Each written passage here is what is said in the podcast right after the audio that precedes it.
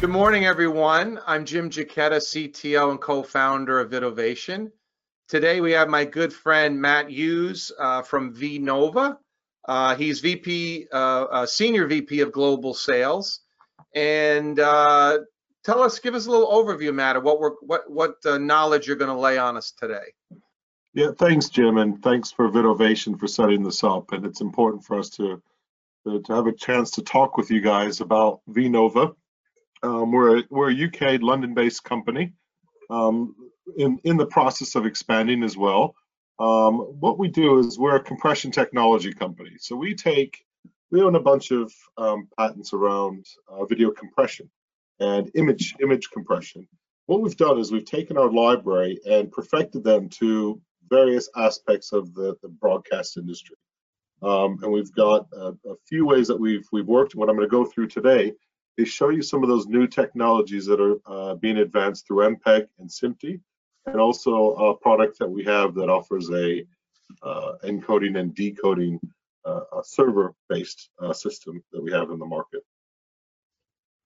Well, so some of your technology you're going to present, Matt, is kind of a new approach or a contrarian approach. So I put together this little questionnaire to kind of see where customers are at. Everyone should be able to see, we asked the question, you know, what video codec or codecs do you use today? And this is a multiple choice. It's multiple choice, but you can also pick multiple things. So if you use uncompressed and JPEG 2000, we'd love to hear from you. Just kind of see where you folks are at today in your IP codec, video codec uses right now. So it looks like, oh wow, it's pretty evenly distributed here. Looks like even except for JPEG XS. So here, let me put this up. Oh, what did I do? I hit the wrong button. Hold on. Close it. Now I share it. There we go. So there's the results.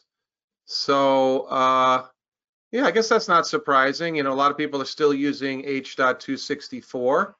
So I don't want to spoil the surprise, but I think Matt might have some enhancements to make 264.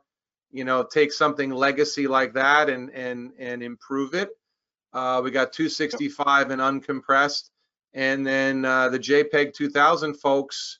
Matt is going to present maybe some alternatives to that. So here, if I hide that, thank you folks for sharing. Let me see. You should have control again, Matt. Okay. All right. Thanks, Jim. So some of the technologies that we've been working on specifically have been for MPEG and SMPTE. We've got a new standard that's part of MPEG-5. MPEG-5 is actually a suite of products, and the part of that suite is called MPEG-5 Part 2 LCEVC.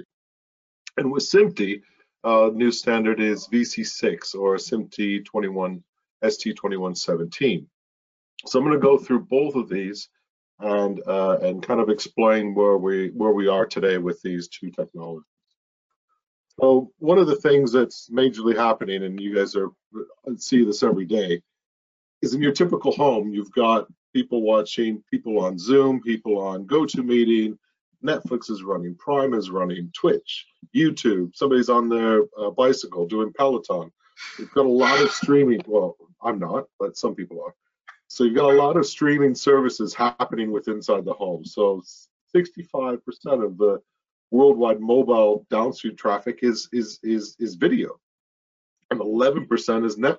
So I mean, it just kind of gives you an idea. Whereas, where does that lie? It's going through a massive strain right now, the internet. So, you know, how do we make that better?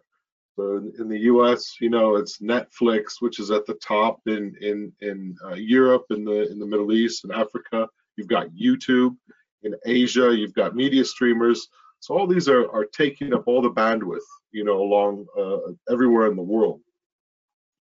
Viewers expect that high quality. So no matter what service you're on, you still want to be able to see your video. You don't want to see a spinning wheel. All of their devices, everything that's being used, you want to have a good experience, a good quality of experience. So high demand, good experience, which means typically in the past has meant using a lot of bandwidth. So how do we cut that? How do we make that bandwidth smaller?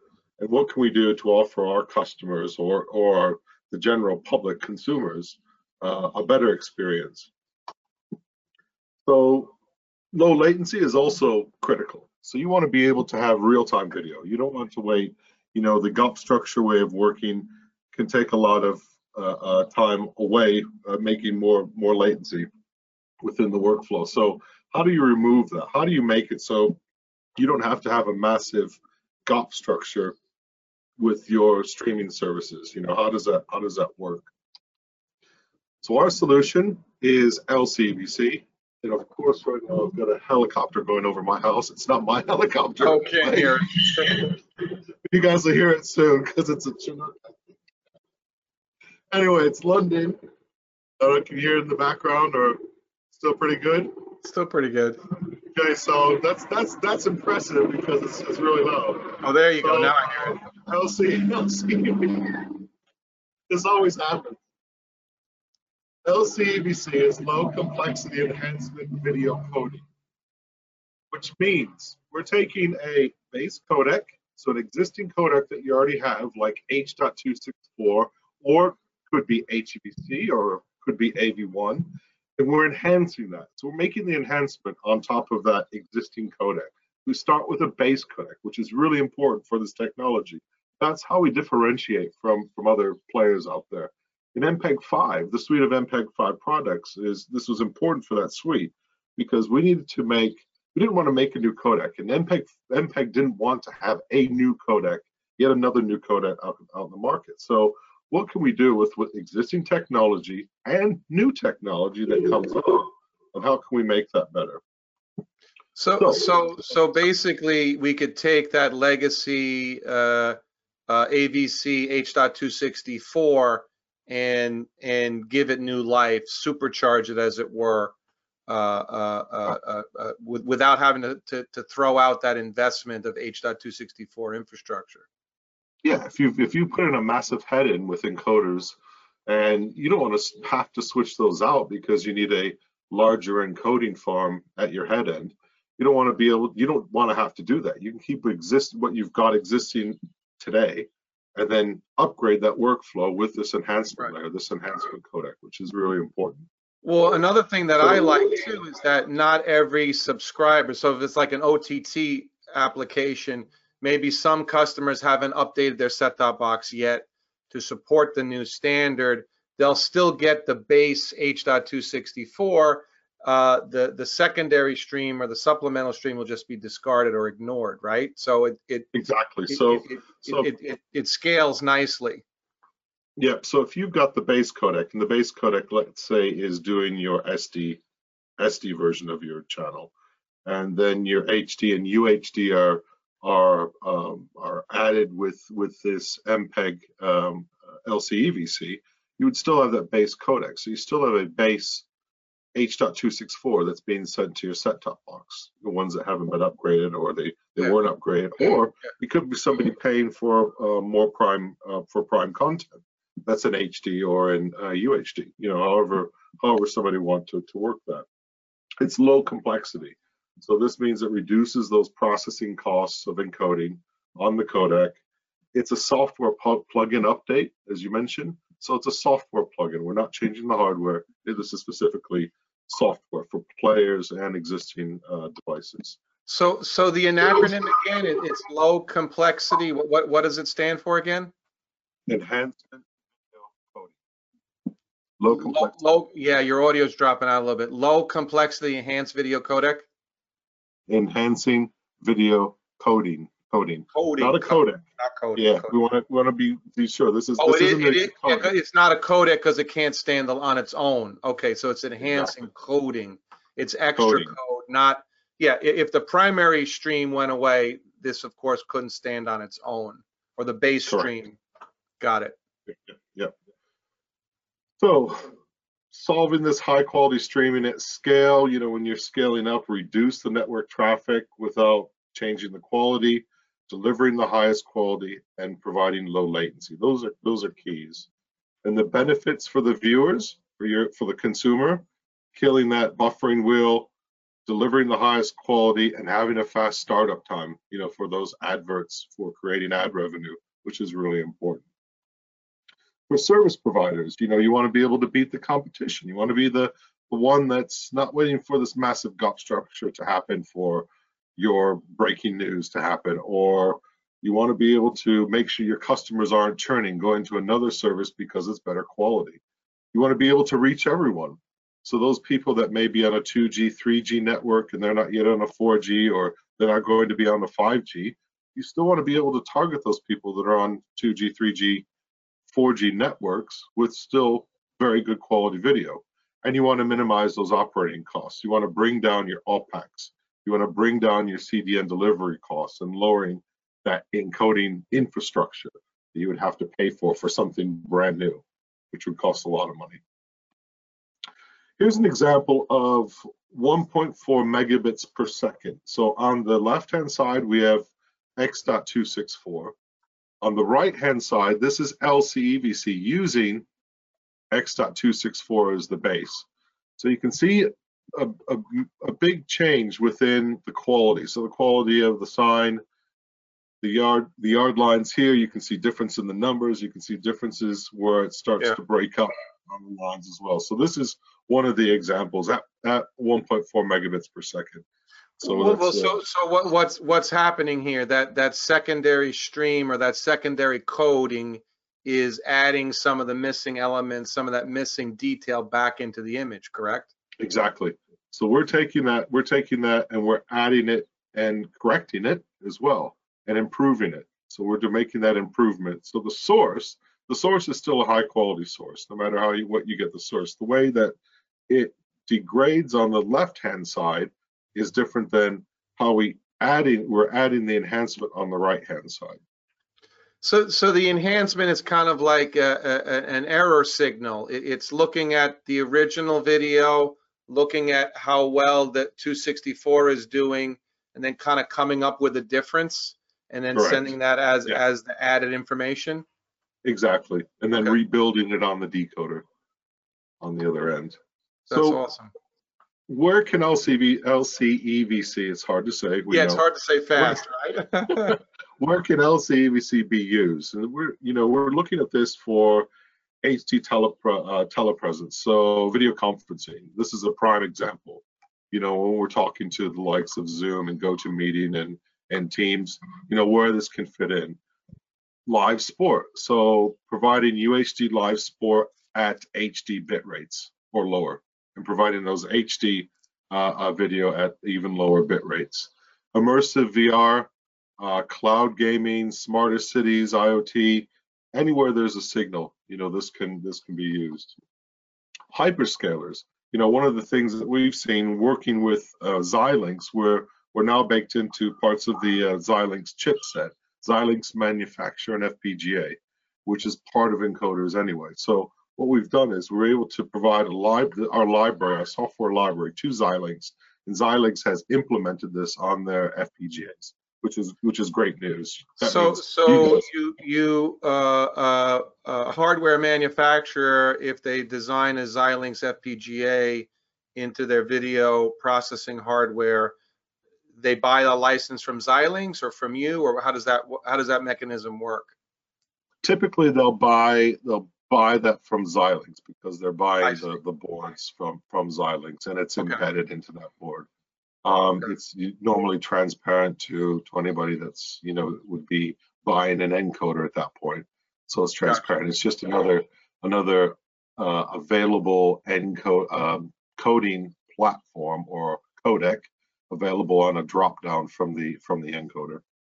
Gotcha. So video calling and conferencing, which I mentioned before, very important for us right now to ensure that runs smoothly as well. Well, I think your connection today could use a little LCEVC right now. You know, we probably you're probably right. Matt and I, we live in the video encoding space. We have no control over GoToWebinar. Matt's video's looking a little soft today. We're not sure if it's a bandwidth issue or what, But yeah, we need to get GoToMeeting up to speed on LCEVC. Yep, yep, definitely. VOD streaming. So this can work on file-based infrastructures as well. So not just on live video. This is also can be implemented on saving file size for VOD content. You know, the Netflix of the world, the Amazon Primes of the world. You know, this is important for any VOD content or catch-up TV as well. Live streaming, which we've talked about. You know, live sports. Probably the best use case for us, because this is, you know, live coding, live encoding. The benefits: you have more throughput increase, quick and easy integration, and we have a broad device support currently. You know, we're working on making that larger and for a larger group. This is supported on iOS, Android, HTML5, web browsers, some set-top boxes as well that we've worked directly with. So this can be used existing today, and we have those libraries available. We'll show you how you can actually see this in action. And it's not is it complicated to get the SDK and the library up and running? You know, how quickly can this be implemented? Yeah, we've packaged it. So we've packaged it into an SDK, and because it's software, we can it's written to be able to be used within the app level. So within the app itself, you can download a player that supports this. So you're using, you know, a specific player, and we've got a list of players that you could make the integration with. It really depends on what device you're working on and what library that you would need for this. But you know, at the moment, we're building those up, and where we are in the process. And I'll get to this a little bit further. This is what we're talking about deploying. So we've got, you know, libraries for HEVC, VCC, VP9, AV1, and then all of these devices, Android, Chrome. So it works with the current ecosystem. So, you know, that's how LVC has been developed, and we wanted to make sure that it was easy to access and easy to deploy. So how do you get LCEVC, which goes back to your question. So you can ask your encoder manufacturer. So whoever is, you know, whatever your encoder is, go back to your encoder manufacturer and say, look, I'm interested in testing this. We have libraries available. We've done some work with AWS Elemental, Heyvision, Telestream, Wowza, AviWest. You know, we've done a lot of work with these companies already. Some of them have some earlier versions of our library. Some of them will be taking on the new LCEVC as well. And there's a few on this list that already have. So we've got this SDK available for all vendors, but do go to your encoder vendor and ask them for it, and they can get it for you. We have trial deployments as well. So if you wanted to test this, so we've got some trial deployments. If you want to take a file and see what it looks like in a comparison between LCEVC with 264 and 264 on its own, we could do that comparison. You just upload the file, the VOD content. We can also, if we need it, we can take a live channel and put that into our platform. We've got a platform that's available on iPhones, so we can take that and put it on a iOS device or an Android device or whatever you want. We can take a live channel, and you can say, okay, I want to see what this looks like. I want to really bring my bit rate down to 100 kilobits per second and see what that looks like. Yes, we do 100 kilobits per second video, and that's proven within our application. So you can see very low data rates, very low bit rates using LCEVC. Well, I know you're working with our other partner, AviWest. They're one of the leading global bonded cellular providers, and their existing HEVC codec is very good at low bit rates. I think they can go probably lowest out of the competition.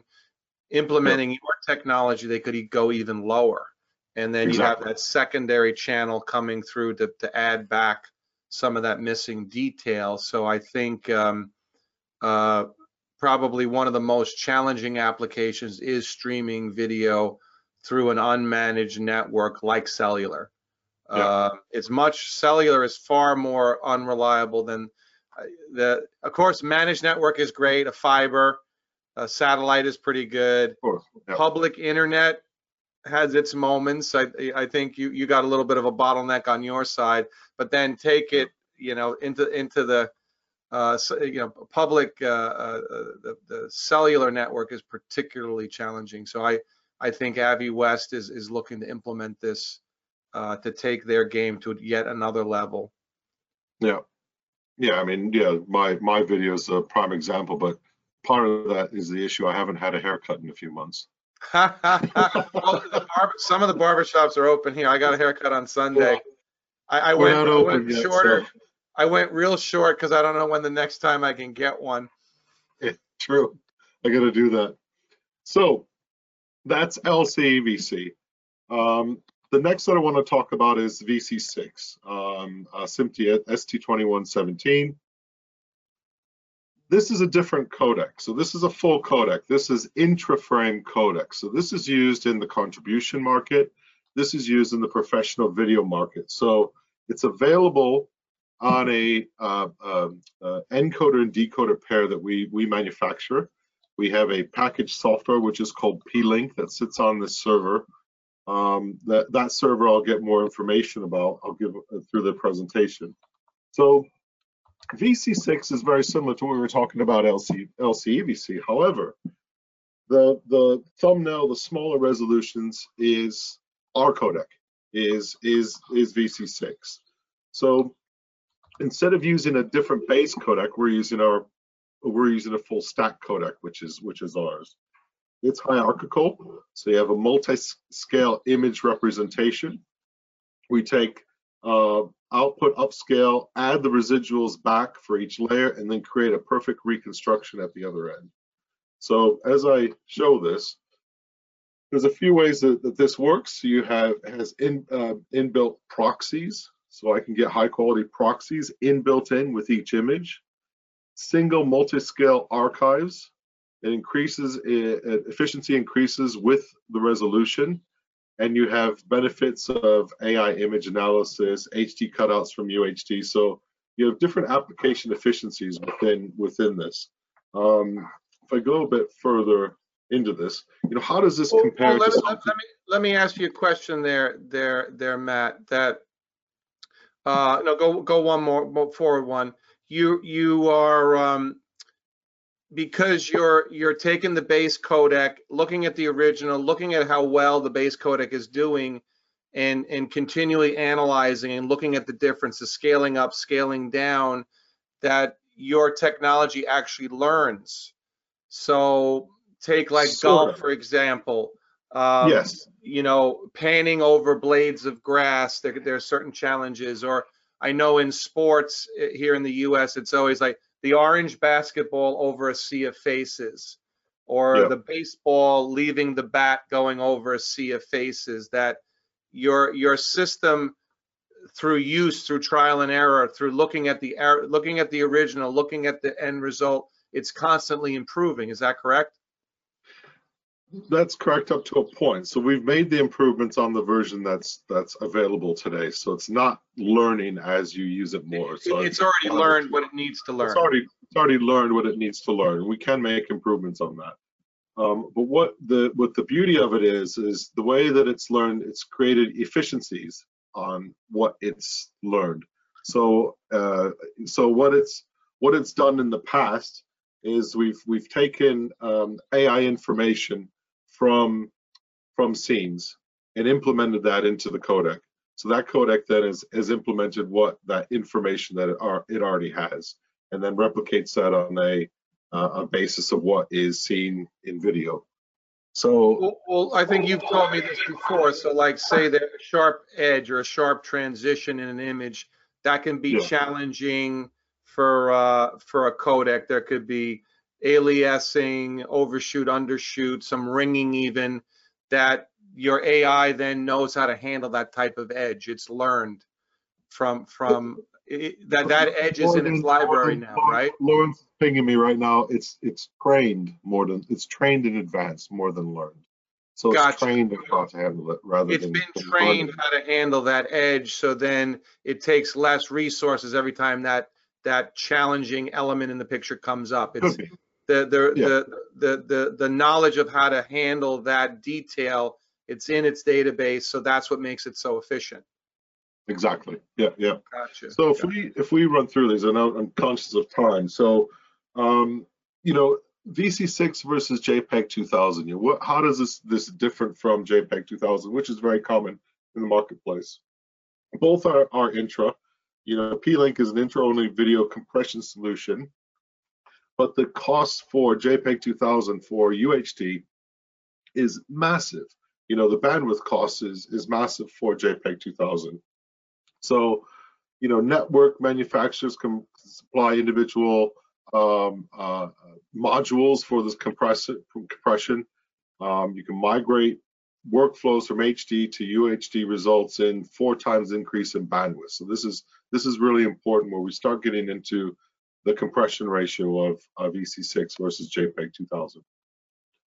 So provides the significant CapEx and OpEx savings when it's boxed into our solution. It can operate as an end-to-end solution, and I'm going to go through a few of these. And it can operate with the existing network provisioning system. So if somebody is already using NetInsight, Media Links, or Nevion, this can still be used within that network. We're not offering that network provisioning system. We're offering an input and output, an encoder and decoder for this. So what is P-Link? So we can take fully flexible bidirectional links in any direction. You know, 1 to 8 cameras, so 1 to 8 video feeds in, compress, and then do an output. That compression is VC6. It's flexible. We have what's called a dynamic multiplexer, which is quite interesting. Dynamic multiplexer is very interesting for us, is because it's similar to StatMux. However, we're doing this on a frame-by-frame basis in real time. So instead of looking at StatMux, which inherently is statistical in the past, we're doing everything in real time as it happens. So, or you have a StatMux and you're able to StatMux multiple channels together. In our instance, we're doing this in real time, not on data that's already happened, you know, a while ago. So as each frame is being measured by the system, we're able to adjust the amount of bit rate that need to be used for each channel. Also, another way that we can save on bandwidth is what I'll go a little bit more into, is active bitrate control, and then we also have what's called a full frame mode, the way that we're rendering the interlaced content for further improvement. So active bitrate control. So let's say you're doing a live production, which you have 8 camera feeds. Those 8 camera feeds are going back to base. You're taking the 8 camera feeds. You've got 6 in proxy here. Those 6 are being fed to a multi-viewer, and your producer is calling the shots. Those 6 cameras that are sat in proxy are only using 10 megabits per second. When you take one of those cameras and move it to preview, it will automatically bump that up to 60 megabits per second. So you're increasing the bit rate frame accurately. So this is happening in real time, frame accurately. You're increasing a 10 megabit feed to 60 megabits dead on the frame. And then if you want to go to program, you can change 60 then to 80 on that frame as well, the next frame. So we're able to say, I've got an 8 camera feed, but I'm using a lot less bandwidth than using 80 megabits per second for all 8 of those feeds. I can be very creative of how I use those. Granted, you're not going to be able to take ISO cameras and be able to say those, look, I'm going to feed those for recording if it's a wide shot or whatever. Granted, you won't be able to take those as 10 megabits per second as a proxy feed, but if you're doing a pure live production where nothing else is being recorded and you're just taking into a preview and on air, then this is one way. Well, or in this scenario, you could record the full resolution at the venue side if you wanted to. Exactly, would be another option. Yeah, exactly. But this is a great technique of prioritizing the feed, that you're maximizing the bandwidth so the director can get a good view of the preview, what he's about to take, and then of course the program feed is the top priority, using the majority of the bandwidth. Exactly. Yeah, very efficient. It's quite a cool feature that we have. And what I said before, bidirectional feeds. So I can say I want 4 inputs and 4 outputs, 4 decode, 4 encode, or I can have 6 and 2 or 8 and 1. You know, I can, or sorry, 7 and 1. I'm doing a mess. 7 and 1. I've got 7 cameras heading back to base. And then I take my dirty feed that has all my graphics and everything else from the production control room or from the production room. Yeah, in sports, so the on-site commentators need to see the program feed coming from the studio. There might be commentators in the studio, so we throw it back to you, Chuck, so he can see what's happening. They can see the graphics. No, this is great. I see the uses for this. Don't forget, this is low latency, so we're not working with the GOP structure that you're working with in the OTT world. So you're seeing this within, you know, hundreds of milliseconds, yeah, you know, back and forth. Yeah, all intra-frame. I mean, and typically this is done over a managed network, but you can do it over an unmanaged network like the public internet as well, correct? You can, but you need to have something else in there. So you need to have something like Zixi. If you're doing this over public internet, you've got to make sure that you've got that connection. So you're not, you don't have the flexibility like you would have with the GOP structure in that instance. You know, you do have to have a fiber link between two areas. Yeah. Going over public internet is dangerous. You know, we know that. Yeah. The proof of it is today. And then with unmanaged, then you need some buffering, like the bonded cellular. You know, we typically need a second or more, or 0.8 of a second plus. It's a different workflow. So then the commentators and the talent have to adjust when they're talking, not to step over each other. So, but then in those instances where you have a fiber or a good telco connection, getting that latency down to a couple hundred milliseconds, this is the way to go, correct? Yeah, yeah, and I'll go through a little bit more, some more examples further along. So just running through this real quickly, high performance, inter-contribution, flexible software. We've got a web-based GUI, NMS integration with other companies. The appliance is robust. We've got hot swappable fans. So a fan dies, you can pull it out while it's still running. The fan will keep, the other fans take over. They start, they'll be spinning at the same time. Go and get your replacement fan, put that in. You know, all of these are hot swappable, no moving parts within it. So minimize, you know, any risk that you have with the one solution.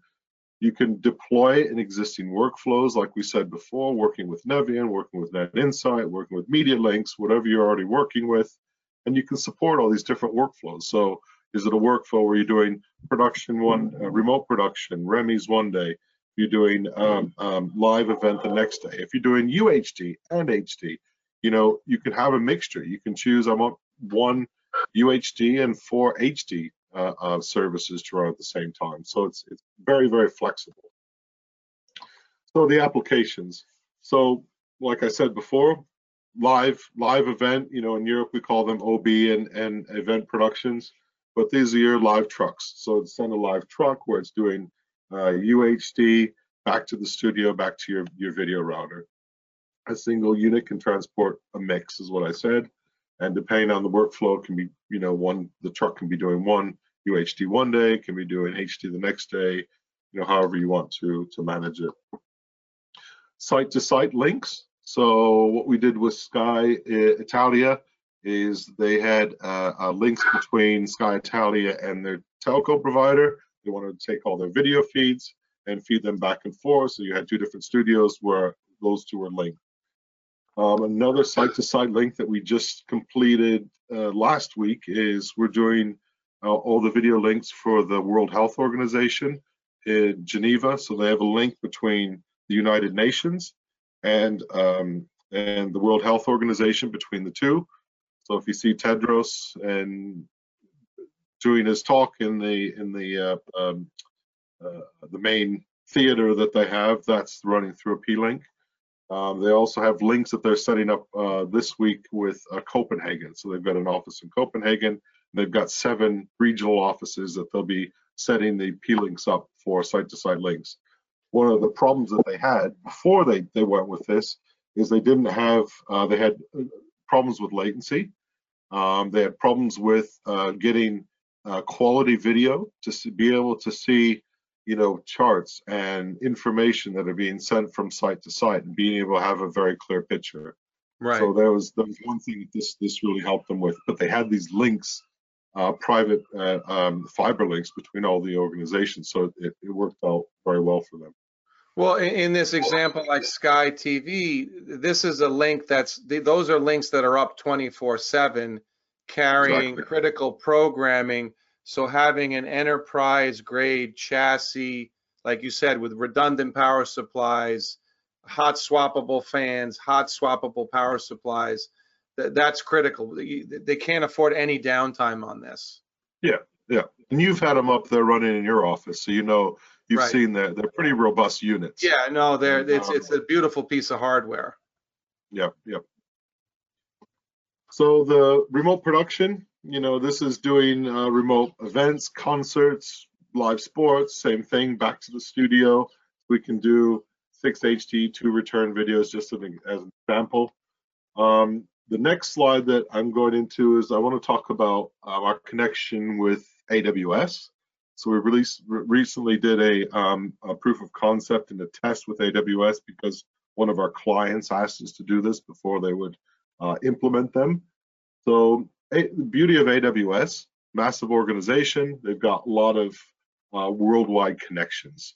And those connections can range from you know, basic internet connections to their Direct Connect, which they have directly into their cloud. So we said we'll take advantage of this, and what we can do is use P-Link in this scenario.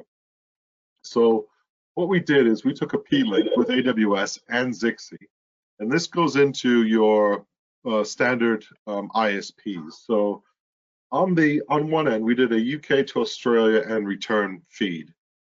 Along that feed, this is where you have your internet. Okay, it's a 1 gig link internet, but we also had to use Zixi in that instance to provide packet protection, to provide anything that's lost in the video signal when it goes from our V-Nova office to their London data center locally. So this is your last mile, 2 miles, half mile, whatever it is.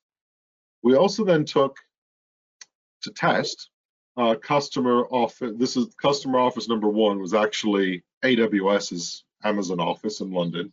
And they have a Direct Connect, which goes directly into their data center, into their cloud. We then took the feed to a Sydney data center on the other side of the planet, then back to the London data center, back through the Zixi local internet with 1 gig on a BT line, so local British telecom line, to our office, and then AWS Media Connect to compare these as well on each end. And then we had an ISP or private fiber, you know, to do a test to see what that latency was and see how that worked. We did UHD feeds, and I'll show you some of the data that we got from this, but it was very low latency. I think we were around, you know, the 200 something mark latency, but it was very low latency to do that complete, to do a one-way and back direction. So the benefits that AWS has connections throughout the world. It's a lease space. You're not always paying for a space all the time. Media companies can piggyback on available infrastructure, and AWS guarantees a network.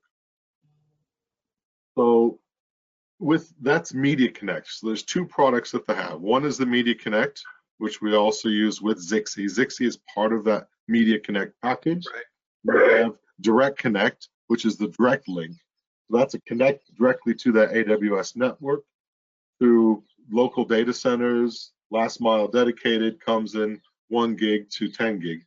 This is important here, because when I start showing numbers about what you can fit on a 1 gig and 10 gig line, it's very important. Right. AWS and P-Link are pretty much the only companies that can do this, because we're down into those into the lower bit rates, where we can actually move this into lower. We can offer multiple services. So when I start showing the bit rates and the But I should add, you say lower bit rates, but while maintaining a visually lossless experience.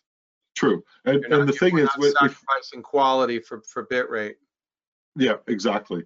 But using something like JPEG XS or uncompressed or JPEG 2000, you wouldn't be able to use this necessarily in this with this infrastructure that's available. Right. Right. Ultra low latency, hourly cost for ingest. So if you're doing something that's event based, very important, and then low cost per gigabit for the output. So Zixi integration over that public internet, which we were talking about before, it's packaged. They've already packaged that for you, so you don't have a separate bill from Zixi, or at least you don't today. You don't have a separate bill from Zixi and AWS. It's all packaged. Yeah. Right. Right. Right. Right. And from what we saw, it's a less expensive alternative to do it this way than just doing Zixi on its own. It's compliant with 2022-7 seamless packet protection. It covers the packet loss over that last mile. This is where it's really important, where you need to say, okay, we can't just do this over public internet. It's that last mile that matters on either end. You've got to make sure you've got that packet loss protection in there. You're able to measure this and monitor it. So it goes with the local data center instead of that public internet to the destination. And there's no additional charge for AWS for ingest, which is really important. That could be one thing that would be very expensive. So how much does it cost? This is completely from their website. So I'm not saying this is what, you know, this is what we found, and we get a bill. Prices may change. Prices may change. There's a your mileage may differ in the real world. Exactly. So they're available on their public website. You can plug in these numbers yourself. You can have a look at them yourself. Try out your numbers. This is what we did. We made a little spreadsheet here. We did a 5-hour 60 megabits per second HD stream using Zixi as well to the AWS data center and Direct Connect on the decoder end. Granted, the Direct Connect connection was already there. We didn't pay for that connection. So that was already there. Somebody's got to pay to install that, right? Exactly. That needs to be a little asterisk there. That's a AWS question they can answer. Right. Right. You probably need to be doing enough volume to warrant a direct connect. Yeah, but I mean, it's possible, and you know the price for this, we paid $10.89 for 5 hours of HD content for live production. You know that's nothing. You know? I think I crunched that number too. It came out to like less than $20 grand. If you ran it 24/7, you know, if that was a yearly cost. But like you said earlier, that assumes you have the direct connect connection. If you didn't have that, the cost probably would be different or much more. It depends. You know, you can still go to the Zixi Media Connect solution, and you know, I don't know, you know, but those things all need to be tested out. Right. We wouldn't say to anyone, oh, just do this. You know, it needs to be tested, and that's why we have, you know, equipment available. This can be set up. You need to test this and make sure that, you know, this is right for your organization as well. Both, I should add, you know, VidOvation is an AWS partner. We use AWS every day with V-Nova, with AviWest. Matt obviously and V-Nova is an AWS partner, so we can help you sort out these design and configuration details for you. You know, if you have a good connection to the public internet at your two facilities, may not need AWS. AWS is usually good when you want to scale, when you want to go one to many. But we don't have to go through AWS. Necessarily, but we'll help you make those decisions for your particular use case, correct? Yeah, and we're not limited to AWS either. So, I mean, you know, we need to go through this, and it needs to be planned out, especially if you've got important video that you're feeding. You want to make sure that it's right and what your connections are. And so we do go through that very, very much in detail. post-production. You know, another thing that this can be used for, color correction. My neighbor next door, he does effects. He works here in London. We have Shepperton Studios up the road. You know, we've got situations where you may have a director or producer that's based in Hollywood. They want to make sure that they're seeing, you know, edits real time. They want to make sure they want to see color correction real time. All of that stuff can happen real time, and you could use P-Link for that as well. So you could take a UHD feed from one place to another, and site to site, low latency. Does this look right? Is this edit correct? You know, this is another setup for the post-production market that we've used these for. So what are the rates? You know, the compression ratio. So we've got different compression ratios. HD streams, you know, how much bandwidth do we use? So we're looking around 75 megabits per second. You know, give or take, could be less than that in some instances. These are all approximations. Uncompressed would use 1.5 gigabits. JPEG XS would use 400 megabits. JPEG 2000 would be somewhere around 150. UHD streams were at, you know, 130 megabits per second.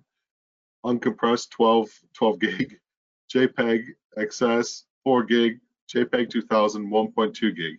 You start looking at that 1 gig line from AWS, the choice is clear of what you would want to go with. Yeah, I see a lot of zeros in those columns. It doesn't fit in the pipe. It doesn't fit the pipe. So if you go to like typical latencies, we're around 100, give or take. It depends on the way the wind's blowing. We're not going to say that we're perfect with on the typical latency. We're somewhere around where JPEG 2000 is. That's granted. Uncompressed and JPEG XS are low, two milliseconds. We're somewhere around. There's so much higher bit rate that's part of the trade-off, you know. Exactly, it's a trade-off. If you don't do a lot of compression, you're just sending the uncompressed packets through. Yeah. Of course, that's going to be pretty low. Exactly. You know, and we know that, and that's not why you would want compression anyway. So right. So you want compression to make savings on your bandwidth, and also keep a good quality. So that's where that comes in. There's got to be latency in there of some sort, and that's where it happens. We're not in the GOP structure area where you have many seconds. We're in the milliseconds, which is hundreds of milliseconds. So, you know, your pipe sizes, you know, what can you do with 2160 P60 and 10 gigs pipe, you know, 76 here, 0 here, 2 here, 8 with JPEG 2000. You start getting into 1080i60 on a 10 gig pipe, you know, you're up to 166 feeds. You know, there's a big difference there of what it looks like, you know. So in summary, it's flexible, high quality, can reduce your bandwidth costs, you know, especially for UHD, up to 80%. And it's used by, you know, some of the biggest names in the business. You know, we've got a large racing circuit in Europe that's currently using these. They just took some delivery. I can't say their name today, but they're just using these for the new racing season that starts in 3 or 4 weeks. So, you know, it is a new technology, granted. We've got units that are available Jim's got units that he can get to you if you guys want to test anything. We've got units in the UK as well, so we're covered globally. But if you do want to test these, you know, let us know. You know, P-Link you have to test it. You know, there's no way around it. You have to see it and use it and feel it. And with everything going on, this is something a great test would be to send a video from a customer's master control to our lab here in Southern California, and then out to the UK and back. Kind of do a round trip around the globe, whatever you want, or if you have a New York and LA facilities you want to connect together, we welcome a demo. I think you guys will be amazed. So you go back to that chart where you can't get the JPEG 2000 to fit through the pipe. Some customers will say, oh, well, I'm doing I'm not ready for 4K. So as you said, Matt, that the numbers look really, really good. The compression is amazing. You know, the higher the resolution, the more efficient your compression is. The 4K savings is a no-brainer. But even a 50%, 30% savings for HD, you can fit that many more videos in the pipe, as that chart showed. And you know, bandwidth is not free, right? You know, that's the key. Yep, you definitely. Know, and being able to push more content. So most of the questions I've gotten, Matt, are about, you know, how do I get the PowerPoint deck? So please send me a copy of the final deck. I will. What we do is we'll post the recording of this session in our blog, or you go under the resources and then webinar section of our website or the blog. The recording will be there. You'll be able to download the slides. We even transcribe our conversation here if you'd like to read what we talked about today. Does anybody have any questions? Seems like Lawrence must have a question for me. He likes to quiz me on the spot. He does. Let me see. I don't see anything from Lawrence. No. There were a few people that want to download the presentation. So Matt, Harry, thank you so much. I've got just Harry's one of my guys is from this side, and worth mentioning, LCEVC doesn't need upgraded chips. It will fit on to any of today's kit, which we mentioned earlier as well, with LCEVC working on. Right, you don't need a chip because it's software based, right? So it works around your existing chipset.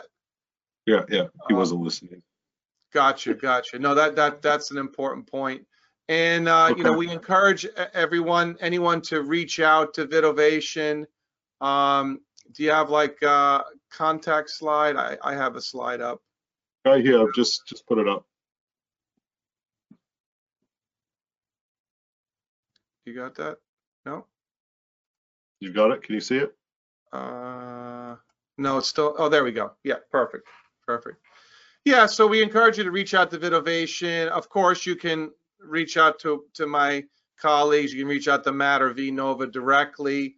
We're a close partner with V-Nova.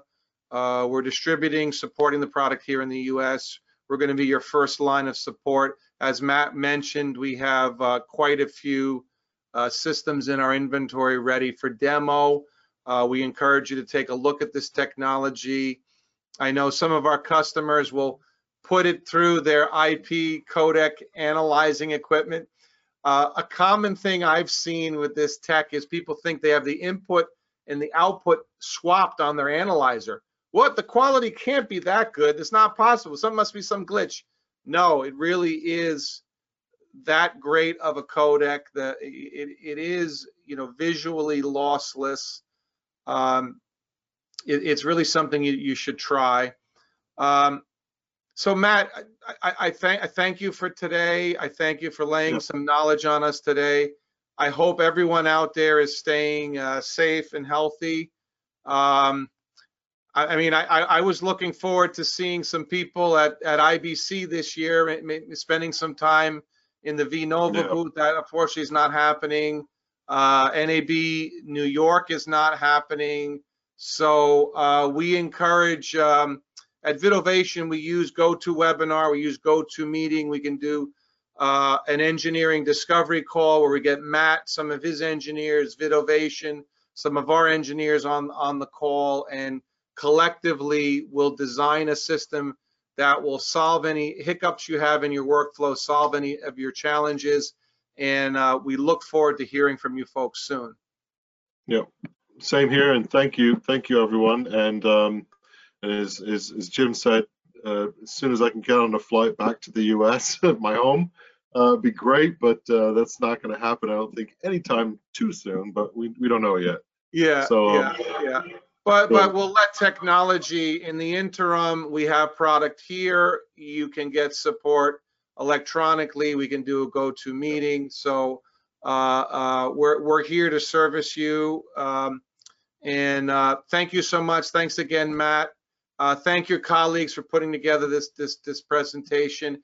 And we try to have the recording and the transcription and the PowerPoint online within a couple of days. At the latest, you should see it by early next week. So thanks, everyone. Have a good rest of your week. Thanks for tuning in, and we hope to hear from you soon. Thank you, Matt. Yeah, thanks, everyone. Thank you. Bye-bye.